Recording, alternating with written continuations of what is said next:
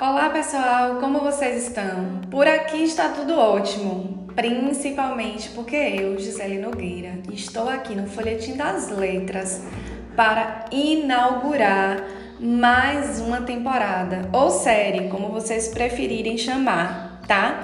A literatura e comigo. Pois é, neste espaço nós receberemos convidados super especiais para comentar sobre séries, filmes, livros, para refletir sobre a nossa sociedade, sobre história e outras áreas do conhecimento.